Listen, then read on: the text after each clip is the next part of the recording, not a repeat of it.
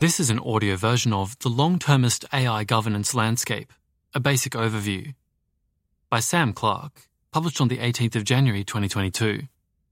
It's included as one of the core readings for the AGI Safety Fundamentals course.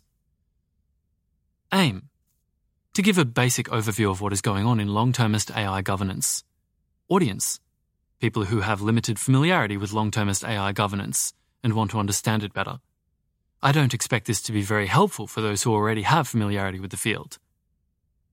ETA, some people who are already quite familiar with the field have found this helpful. This post outlines the different kinds of work happening in long termist AI governance. For each kind of work, I'll explain it, give examples, sketch some stories for how it could have a positive impact, and list the actors I'm aware of who are currently working on it. I've surely forgotten some important groups from this list, and I may have misclassified or otherwise misrepresented some of them. Please let me know if that's the case. Firstly, some definitions.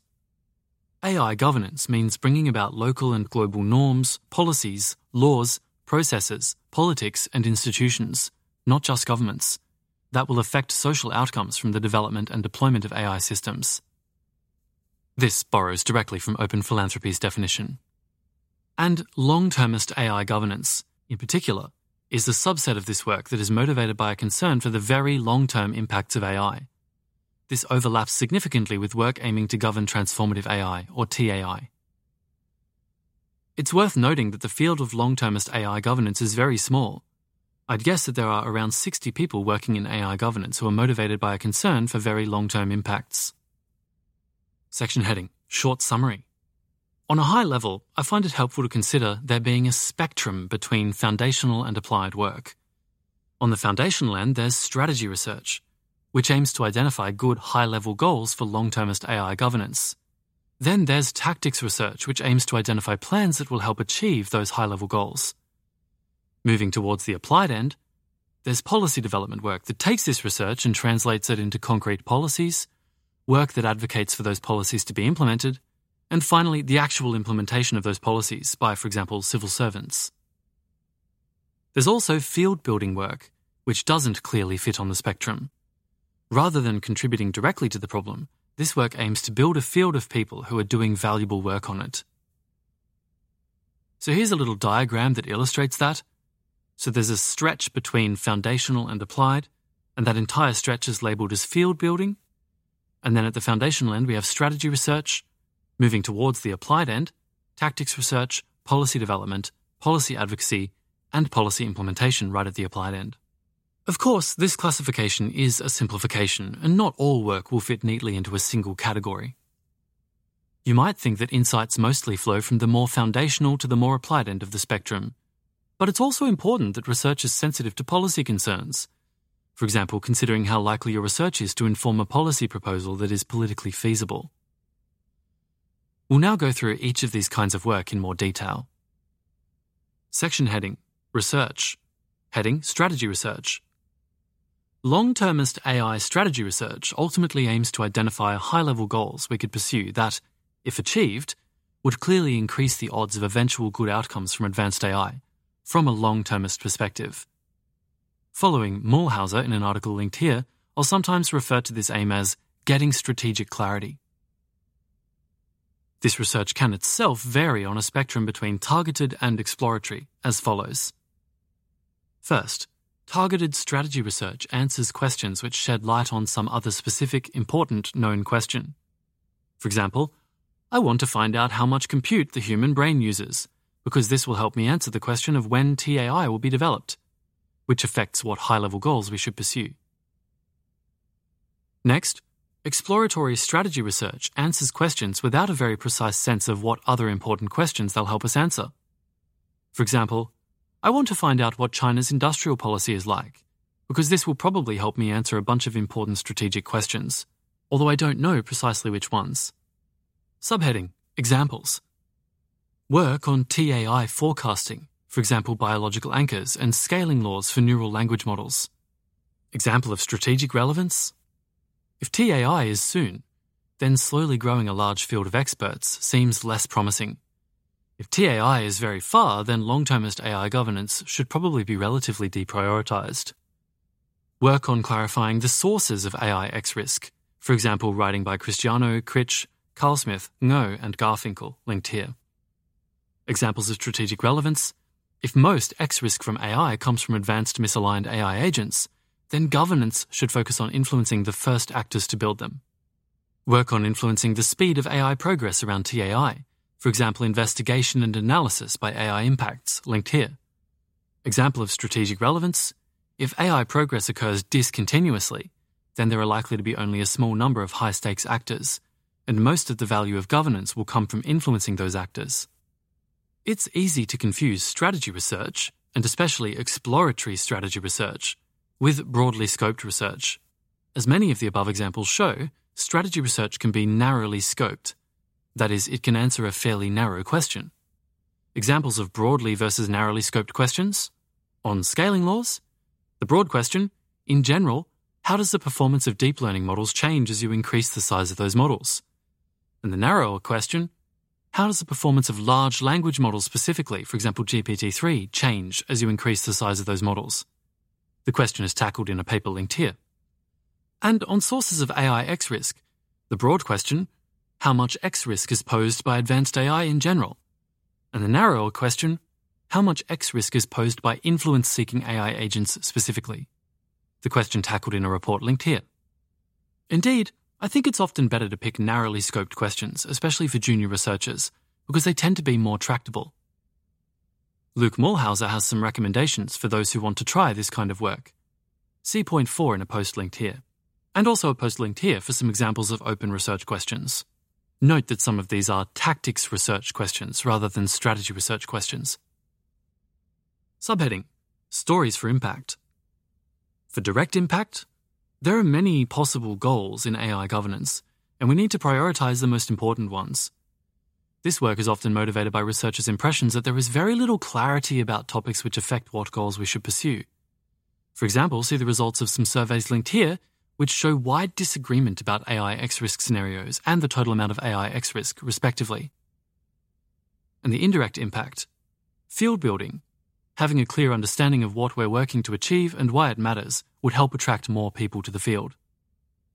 And communicating the need for policy change. If you want to convince people to do costly or dramatic things in the future, you'd better have clear things to say about what we're working to achieve and why it matters. Subheading Who's doing it? Some people at the following orgs FHI, GovAI, CSER, DeepMind, OpenAI, GCRI, CLR, Rethink Priorities, OpenPhil, and CSET, plus some independent academics. CSET mostly do tactics research, policy development, and policy advocacy, but their work on mapping the semiconductor supply chain falls under strategy research. Heading Tactics Research. Long termist AI tactics research ultimately aims to identify plans that will help achieve high level goals that strategy research has identified as a priority. It tends to be more narrowly scoped by nature. It's worth noting that there can be reasons to do tactics research even if you haven't clearly identified some goal as a priority for your own learning, career capital, and helping to build an academic field. Some examples the windfall clause. The plan develop a tool for distributing the benefits of AI for the common good. High level goals which this plan is pursuing reducing incentives for actors to race against each other to be the first to develop advanced AI, and reducing economic inequality. Next example mechanisms for supporting verifiable claims. The plan develop practices by which AI developers could make their own claims about AI development more verifiable. That is, claims to which developers can be held accountable. And the high level goals which this plan is pursuing? Developing mechanisms for demonstrating responsible behavior of AI systems, enabling more effective oversight, reducing pressure to cut corners for the sake of gaining a competitive advantage. Another example AI and antitrust. The plan proposing ways to mitigate tensions between competition law and the need for cooperative AI development. The high level goal which this plan is pursuing increasing cooperation between companies developing advanced AI. Subheading Stories for Impact. For direct impact, creating solutions that get used to help make better decisions in policy and future research. This is what Allan Dafoe calls the product model of research. And indirect impact. Even if not all solutions get used to help make better decisions, they will help grow the field of people who care about long termist AI governance issues and improve insight, expertise, connections, and credibility of researchers. This is what Allan Dafoe calls the quote, field building model of research. Subheading Who's doing it? Some people at the following orgs FHI, GovAI, CSER, DeepMind, OpenAI, GCRI, CSET, Rethink Priorities, LPP, plus some independent academics.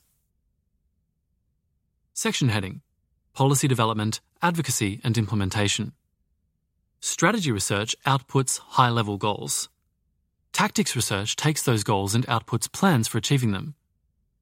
Policy development work takes those plans and translates them into policy recommendations that are ready to be delivered to policymakers. This requires figuring out, for example, which precise ask to make, what language to use, both in the formal policy and in the ask, and other context specific features that will affect the probability of successful implementation. Policy advocacy work advocates for policies to be implemented, for example, figuring out who is the best person to make the policy ask, to whom, and at what time. Policy implementation is the work of actually implementing policies in practice by civil servants or corporations. It's worth distinguishing government policy, that is, policy to be enacted by governments or intergovernmental organizations, from corporate policy, that is, policy intended to be adopted by corporations. Some people working on long termist AI governance focus on improving corporate policy, especially the policies of AI developers, while others in the field focus on improving the policies of relevant governments. A common motivation for all policy work is that implementation details are often thought to be critical for successful policymaking. For example, if a government regulation has a subtle loophole, that can make the regulation useless. Compared with research, this kind of work tends to involve relatively less individual thinking and relatively more conversation or information collection. For example, having meetings to learn who has authority over a policy, what they care about, and what other players want in a policy. As well as coordination. For example, figuring out how you can get a group of actors to endorse a policy, and then making that happen. As mentioned earlier, policy insight sometimes flows backwards for example, policy development might be done iteratively based on how advocacy changes your knowledge and the policy landscape. Subheading Examples For government policy, committing to not incorporate AI technology into nuclear command, control, and communications. That's NC3. For example, as advocated for by CLTR in their Future Proof report, linked here. Government monitoring of AI development, for example, as developed in this white paper on AI monitoring, linked here and making nascent regulation or AI strategies or principles sensitive to risks from advanced AI systems, as well as current ones. For example, feedback by various EA orgs about the EU AI Act, linked here.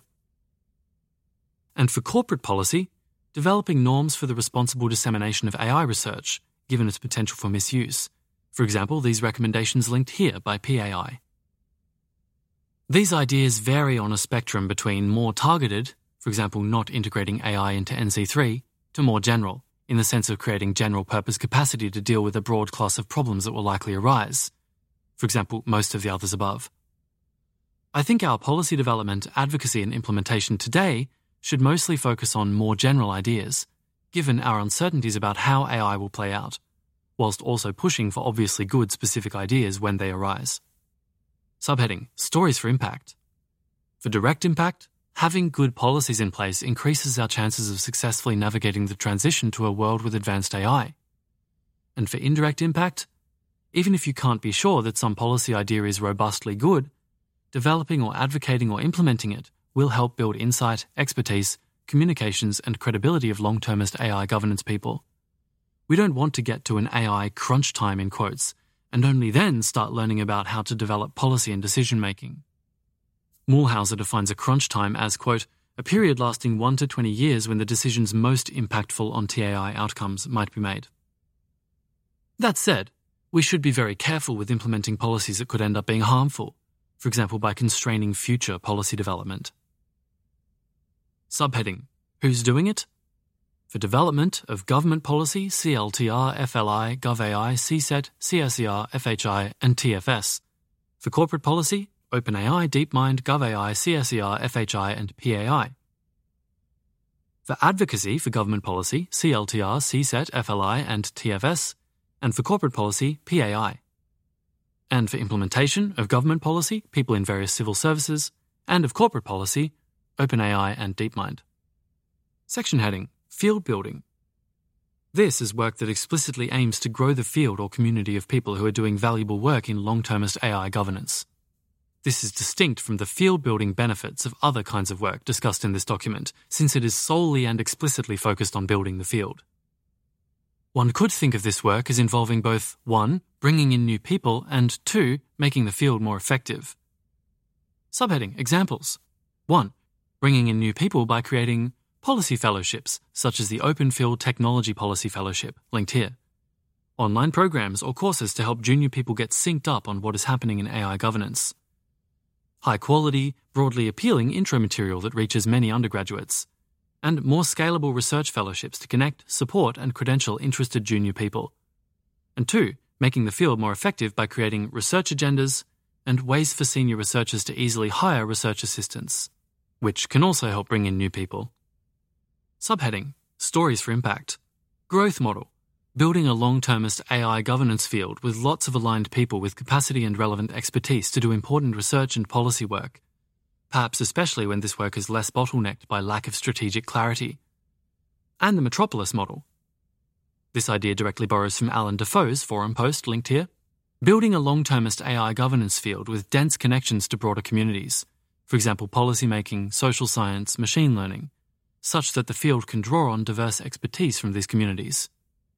Subheading Who's doing it? GovAI, OpenPhil, CERI, CERI, Sherry, that's CHERI, and EA Cambridge. From a broader view, all cause general EA movement building as well. This is the least explored kind of work discussed in this post. Section heading Other views of the long termist AI governance landscape. I've presented just one possible view of the long termist AI governance landscape. There are obviously others, which may be more helpful for other purposes.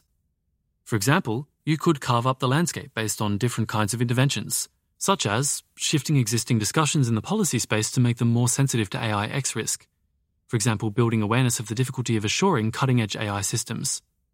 Proposing novel policy tools, for example, international AI standards. Getting governments to fund AI safety research shifting corporate behavior, for example, the windfall clause, etc. Or you could carve things up by geographic hub, though not all organizations are part of a geographic hub. For the Bay Area, OpenPhil, OpenAI, PAI, various AI alignment orgs.